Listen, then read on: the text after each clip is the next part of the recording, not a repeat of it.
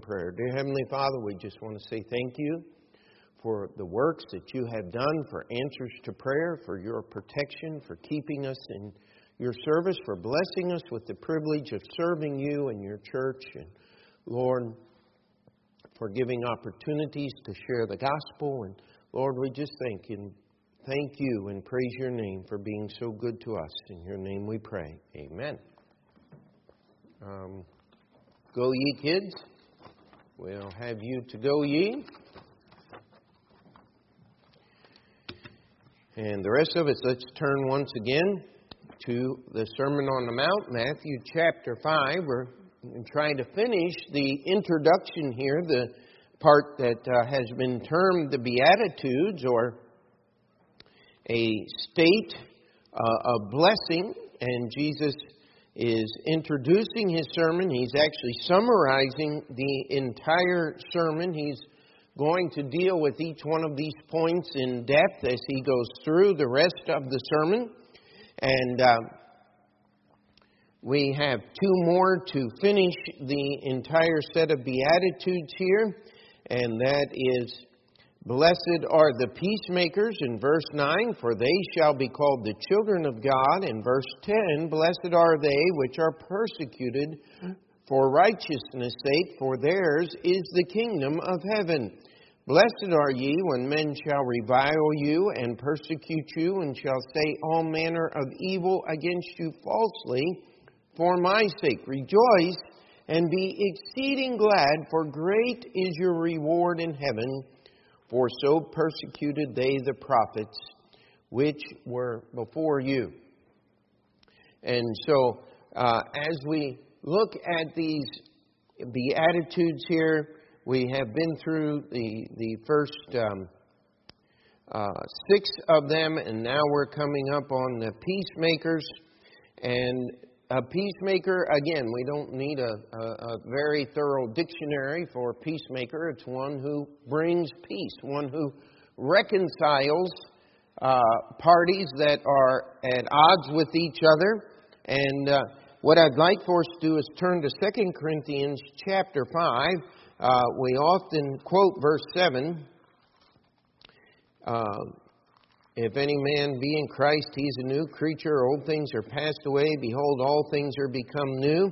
But let's, uh, um, I'm sorry, seventeen. Uh, let's start there and, uh, and read down through verse twenty-two. Therefore, if any man be in Christ, he is a new creature. Old things are passed away. Behold, all things are become new. And all things are of God, who hath reconciled us to himself by Jesus Christ, and hath given to us the ministry of reconciliation. To wit, that God was in Christ, reconciling the world unto himself, not imputing their trespasses unto them, and hath committed unto us the word of reconciliation. Now then, we are ambassadors for Christ, as though God did beseech you by us. We pray you, in Christ said, be ye reconciled to God. For he hath made him to be sin for us, who knew no sin, that we might be made the righteousness of God in him. Now, as we look at this idea of peacemakers, more often than not, the idea comes up of someone who is a pacifist or a weakling, someone who just surrenders uh, peace. Most of us, uh, if you're a student at all of history, you'll remember the great conflict that was going on in the government of Great Britain as Hitler was subjugating continental Europe. We had the Prime Minister, Neville Chamberlain, goes over to Berlin and meets with uh, uh, Adolf Hitler and signs a peace treaty with him, and comes back and says, we have achieved peace in our time. And it's only a matter of months before uh, the entire program of that madman begin to be realized, and people begin to understand that Neville Chamberlain did not sow the seeds of peace. He just made the war much, that much deeper and that much harder to fight. You see, peacemakers and, and with God is not just telling, uh, surrendering to the world. We, we live in a uh, religion, uh, in a world where people want to, as part of their religion, they want to meet the world where they are. I, I want to challenge you. There, there is no synthesis between the world in Jesus Christ. There, there's no agreement.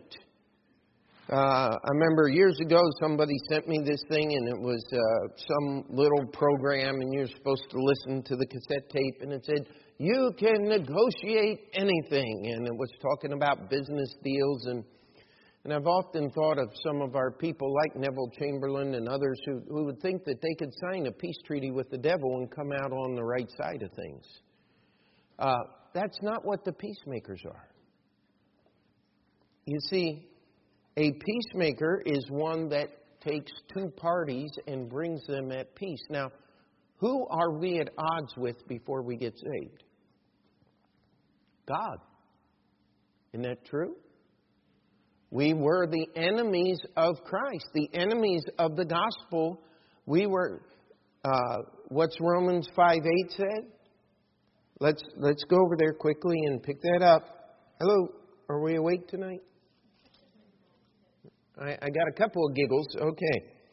Romans five eight, I'll, I'll try not to put you to sleep here, but God commendeth His love toward us in that while we were yet sinners, Christ died for us.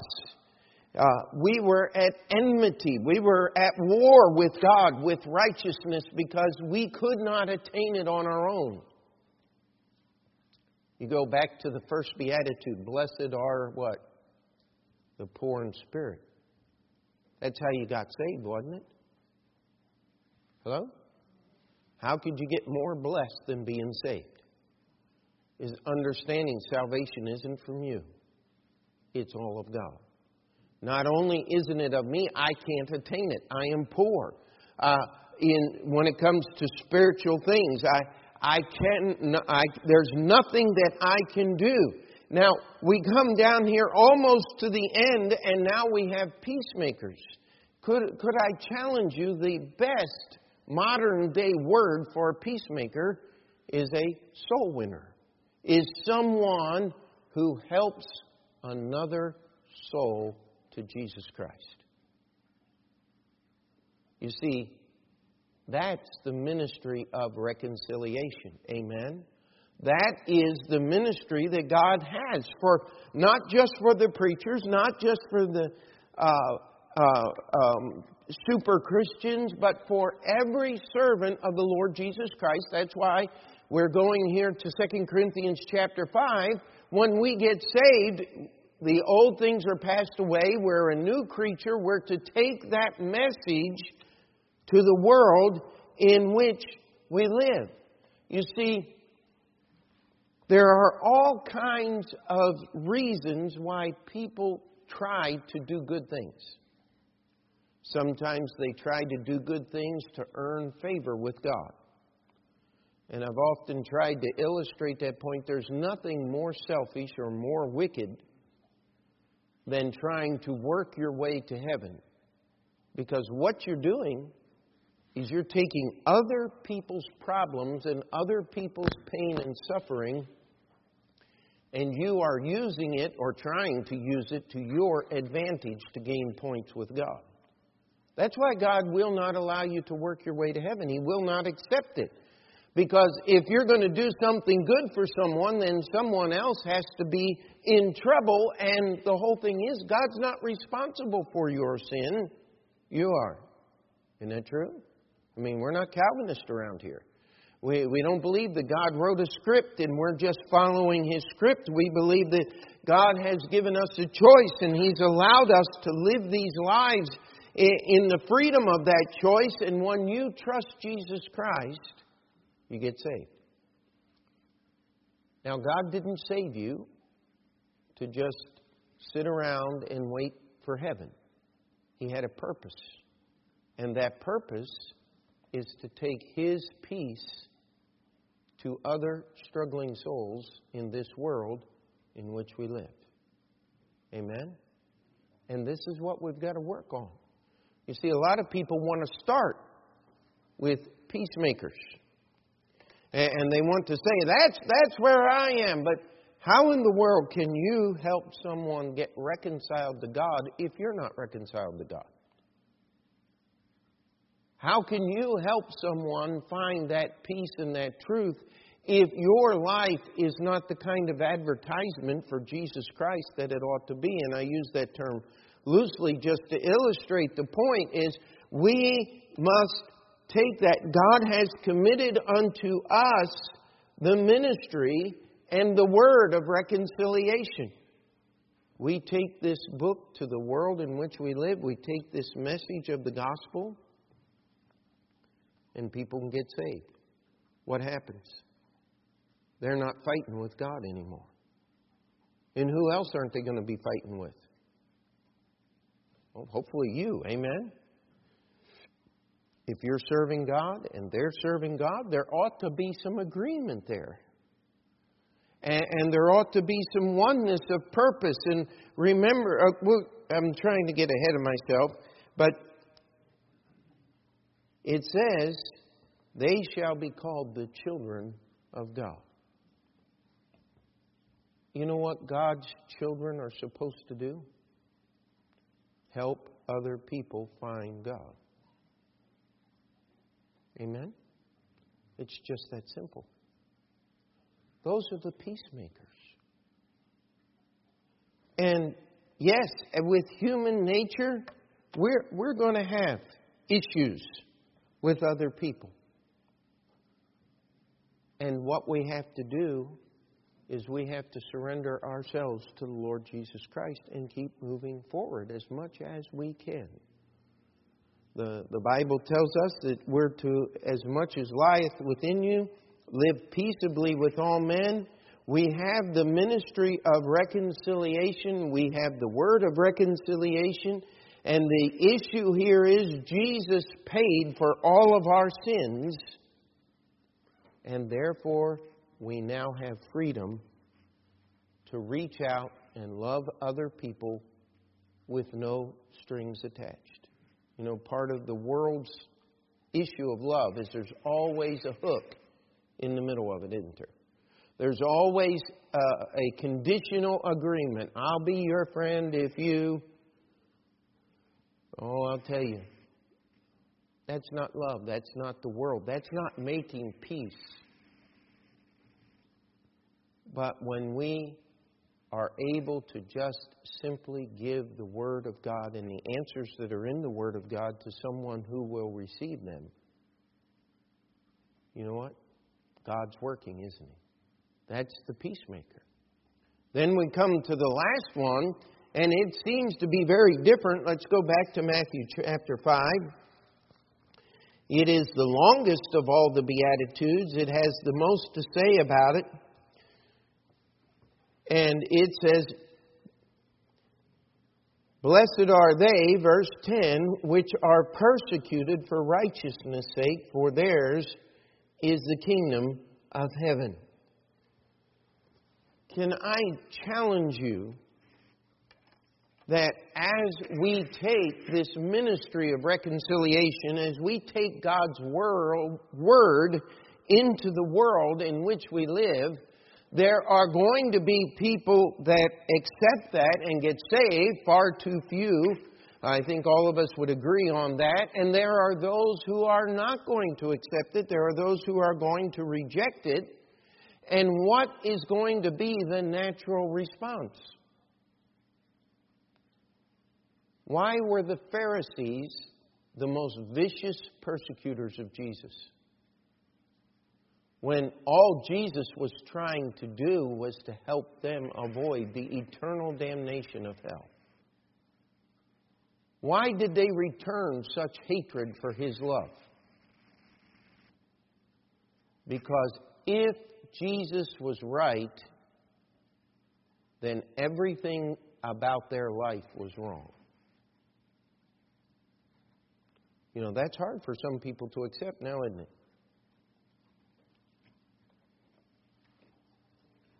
And what did they do? They did to Jesus exactly what it says here. Blessed are ye when men shall revile you.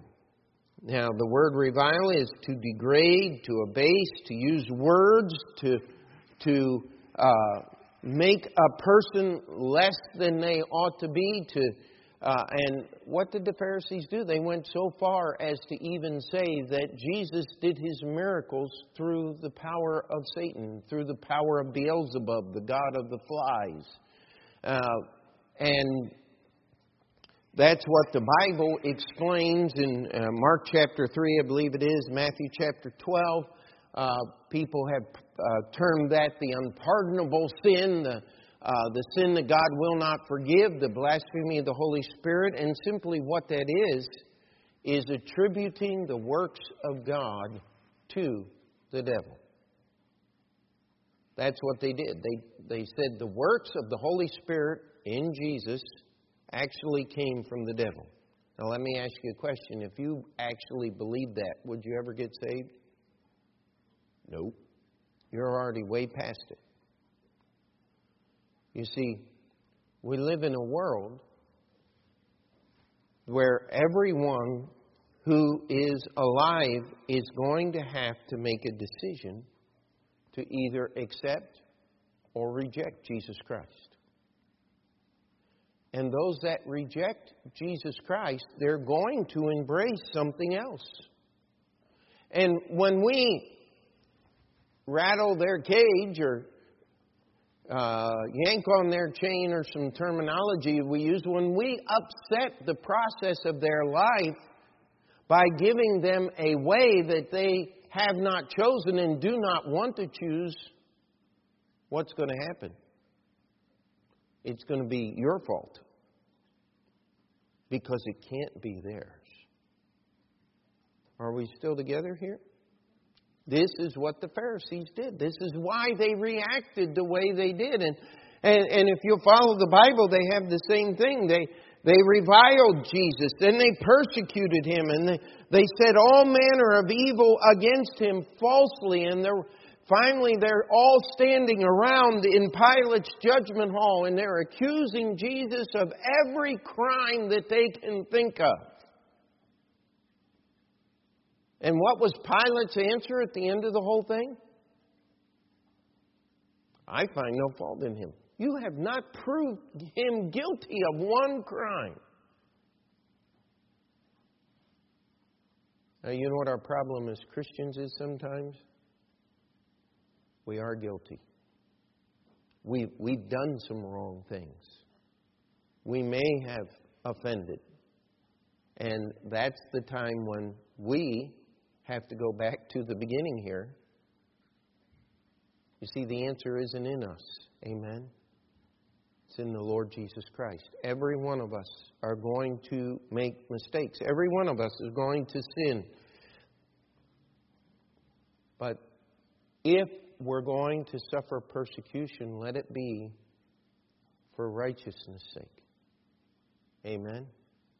Let it be because we did something according to the gospel. Now, if you take your time at work that you're getting paid for by your boss to fill in the blank, and you're using that time to talk to people and not get your work done, is your boss right in correcting you? Absolutely. That's not persecution for righteousness' sake. That's persecution for dereliction of duty. As a Christian, we need to be faithful where we work. We need to be uh, as careful and as good an employee as we possibly can. Why? So that we'll reflect positively on the Lord Jesus Christ. But when God gives us opportunities to share the gospel, where we're not stealing from the company, where we're not doing things that are wrong, and someone persecutes us, the Bible says we should count that as a blessing. Why? Because that's exactly how the world treated the prophets before you. You know what Jesus was doing right here? It's often overlooked. He was connecting his message of the gospel in the Sermon on the Mount to all of the teachings in the Old Testament and the Old Testament law. He was saying that God's message is one from Genesis to Revelation, even though most of the Bible, uh, our New Testament, uh, hadn't been written yet. Jesus was taking his message and saying, my message is not something new. We're not starting over again. It's a continuation from day one. And as we look at this, we need to understand something. Is God's blessings are promised. He will take care of you. Amen. Let's go to Romans chapter twelve for just a moment.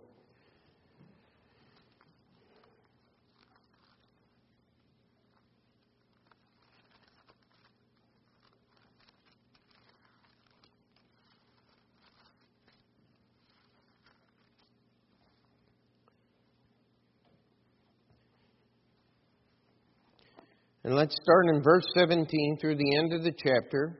Recompense to no man evil for evil. Provide things honest in the sight of all men. If it be possible, as much as lieth in you, live peaceably with all men. Dearly beloved, avenge not yourselves, but rather give place unto wrath. For it is written, vengeance is mine, I will repay, saith the Lord. Therefore, if thine enemy hunger, feed him. If he thirst, give him drink. For in so doing thou shalt heap coals of fire on his head. Be not overcome with evil, but overcome evil with good. This is just a further commentary on this. What we do is we are to serve the Lord Jesus Christ. Amen. We are to be the peacemakers. We are to take the message of God's peace and the ability to be reconciled from your sin. I, I am so privileged, and so are you, that we can walk in this world and you will never meet a person that God cannot save. Can we say amen to that? You'll never meet a person that God cannot save. Unfortunately, you will meet many people who will not be saved. Then who will be saved? And God's given us that ministry of reconciliation. He wants us to be that peacemaker. Not just to walk in a room and get two people that are fighting with each other to stop fighting. Most of the time, you need to read the book of Proverbs. It says if when you mess in someone else's business, you're like a madman that grabs a dog by the ears. Uh, that's not a really good thing to do, unless you want to get bit. Uh, the truth of the matter is, the peace that we are seeking is between a man and God. I don't know how many couples I've had in my office over the years that have, were having problems in their marriages, and and the first thing I do is say, hey, you got to get yourself right with God. Then to the other one, you got to get yourself right with God. Because there's never going to be peace here until each one of you have peace here. Amen? And Christmas time, we talk about good tidings of great joy, peace on earth and goodwill to men. Where does that come from? Well, if it's truly goodwill, it comes from God, isn't it? We got to get it from Him first. And when the world will not accept God's peace, is it a small thing that they hate you because they hate God more?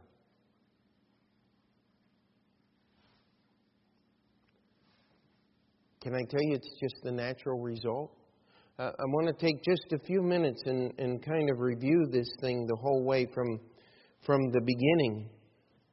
You see, what Jesus is doing in the Sermon on the Mount, He is trying to let us know, to let the people of Israel know what the standards are to enter into His kingdom.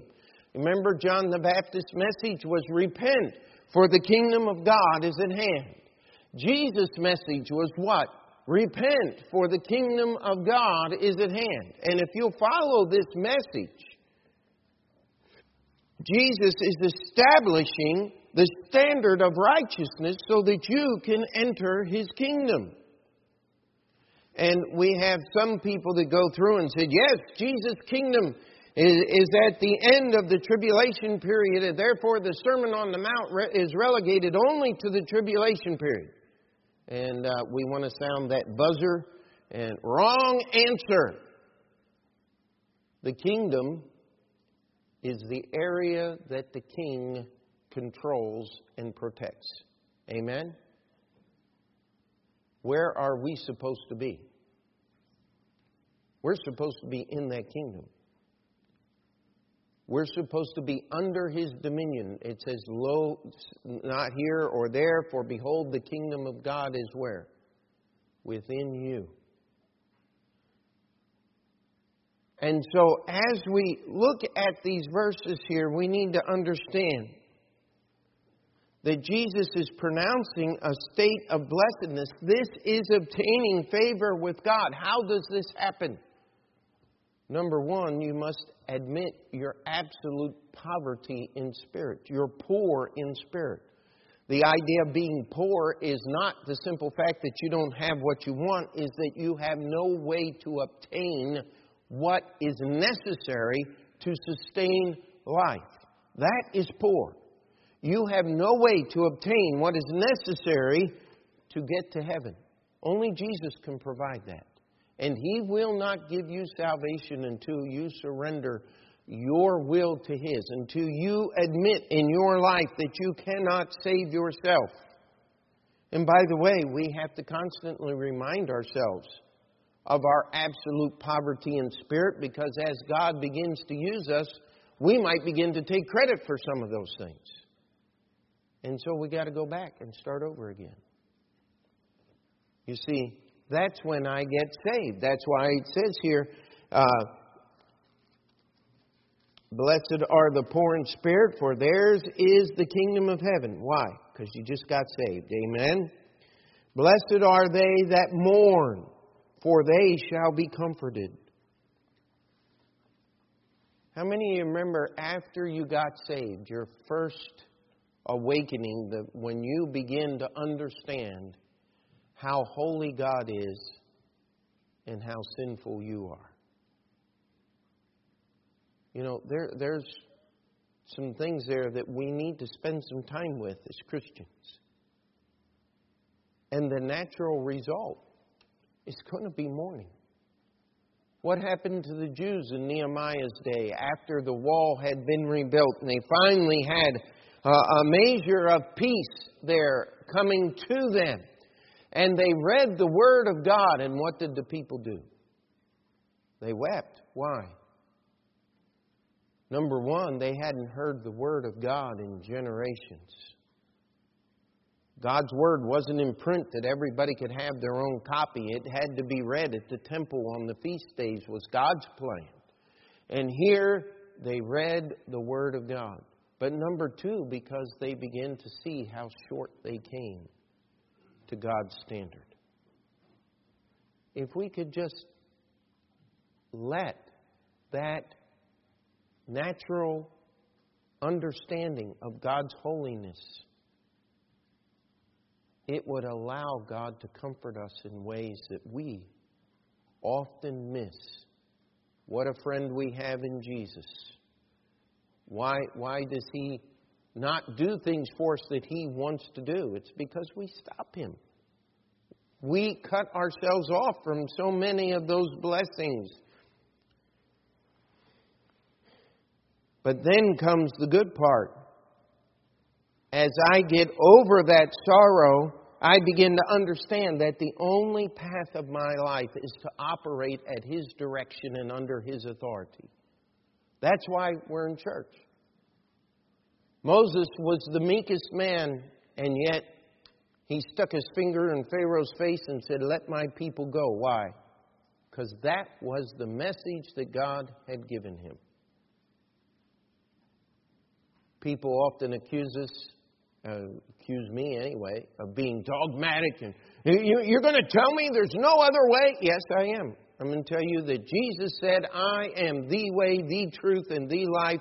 No man cometh unto the Father but by me. There is no other way to God except through Jesus Christ. We believe that, don't we? It's being meek when we live it. We're understanding God's direction and living.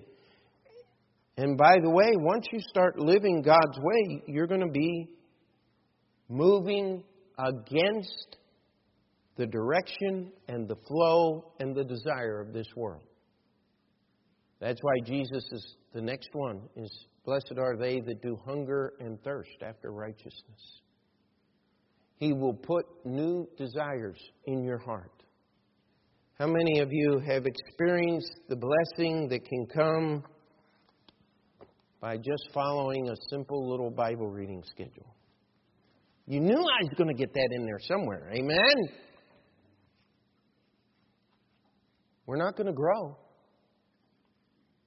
We're not going to do what Christ wants us to do until we get into this. And this, by the way, this is minimum daily requirement. You can do more.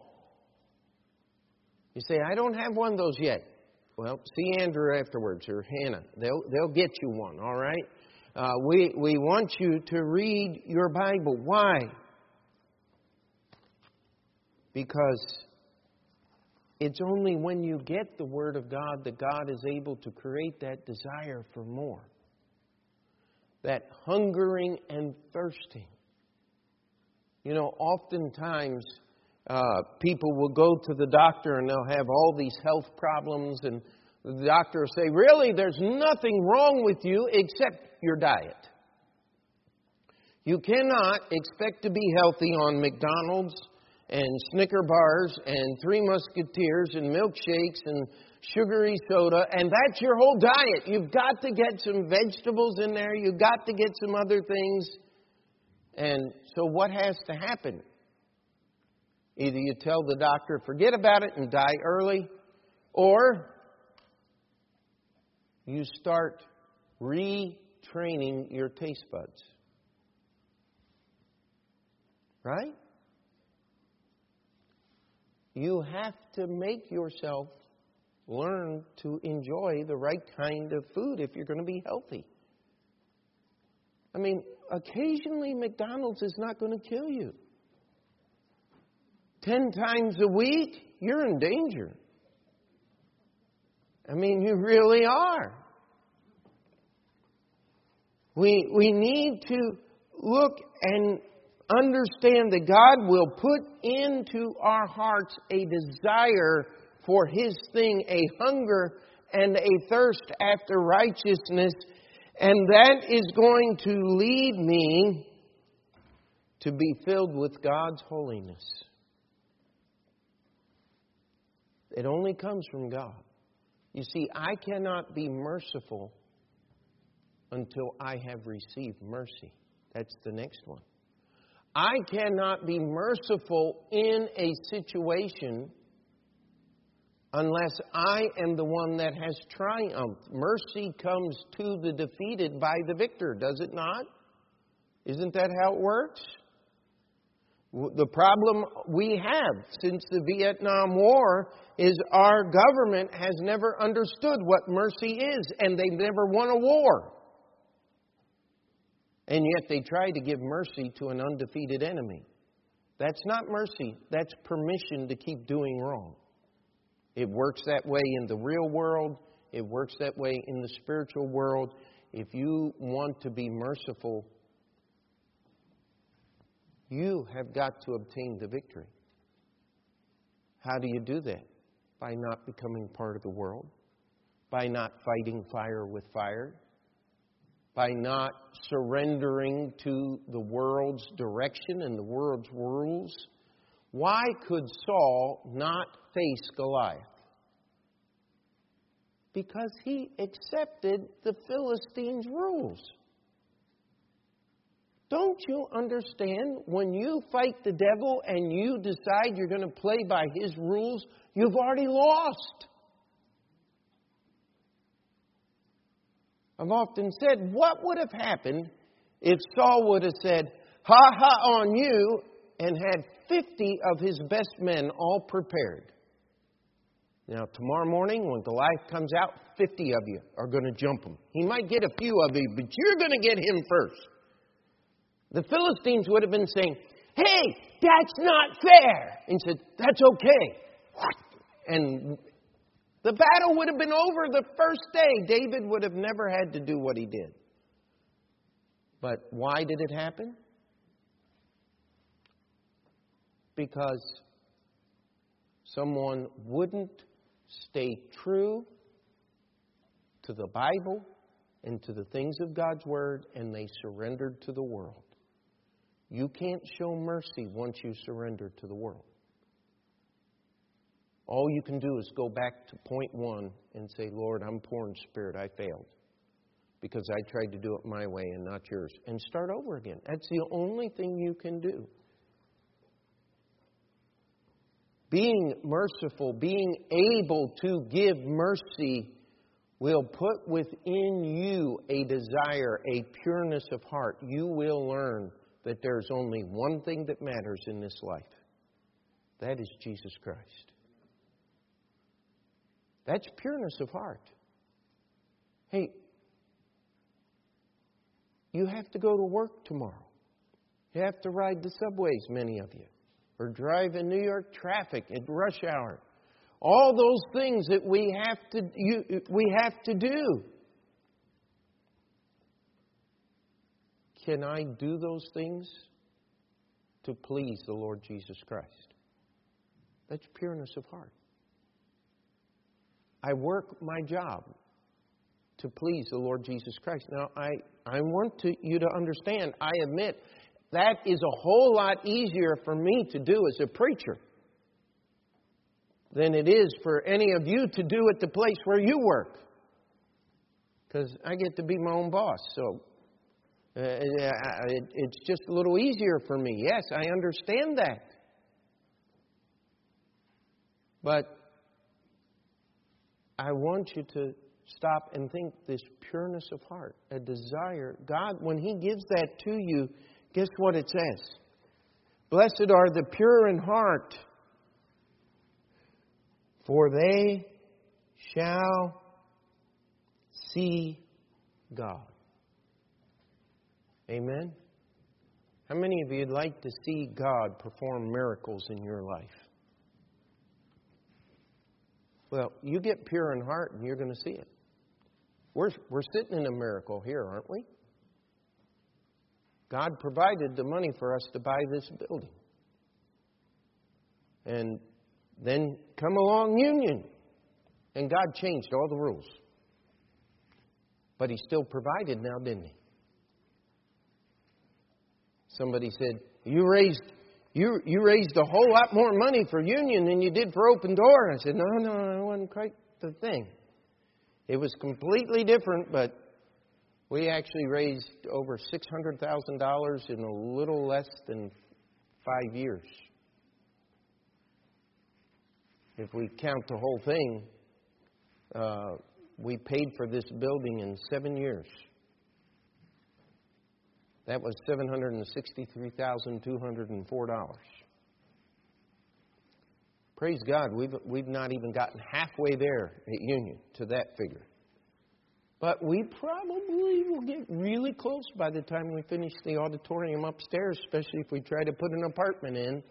And but God is able. He will do miracles if we need those miracles to obtain the purpose that He has put in our hearts. Amen? One of the reasons we are unsuccessful in our soul-winning efforts is because we do not have the foundation to take the ministry and the word of reconciliation to a world that needs to be reconciled to God. I've been in places where people have treated soul winning like you would uh, learning a new computer program. I can have anybody winning souls in just a few days if they'll just follow what I say. And I'm sitting there going, wow, that'd be nice. But how in the world do you manipulate the hearts of people and have it be God's work at the same time? It doesn't work that way. You see, God is the one that saves souls, not me. And if I manipulate you into praying a prayer that you don't mean, that's not salvation. Salvation is where God does the work in a person's heart to bring them back to step number one, to understand their poorness of spirit. Can we say amen to that? And when we meet someone who refuses to believe God's word, don't be surprised if they decide to attack you. But just remember, that's what they did to Isaiah and Jeremiah and Ezekiel, Daniel, uh, Elijah, Elisha. Do I, do I need to go on? Why did the world attack them? Why did Ahab e- hate Elijah so? Because Ahab was not going to surrender to God. And he was going to do everything in his power to prove that he was right. What did Ahab say to Micaiah as they dragged him out of the chamber where he and Jehoshaphat were planning to defy God and go to Ramoth-Gilead when the prophet of God said, "You're going to die, Ahab. You're not coming back." Micaiah said, "If he comes back in peace, the Lord has not sent me." He's saying, if Ahab comes back in peace, you can execute me. Well, Ahab came back, but he had an enemy arrow in him. And no more blood. He was dead. Why? Because God always keeps His word. You can't protect yourself in this wicked world in which we live. You let God do the protecting. He'll do a better job than you can. Amen? Let's pray. Dear Heavenly Father, we ask that you would help us to understand these levels, these beatitudes, these blessings that you want us to be able to enjoy in our lives. Lord, we ask that you would work in our hearts. Before we finish that prayer, if you like to slip out and spend a few moments, the altar is open, and we'll get into our prayer time.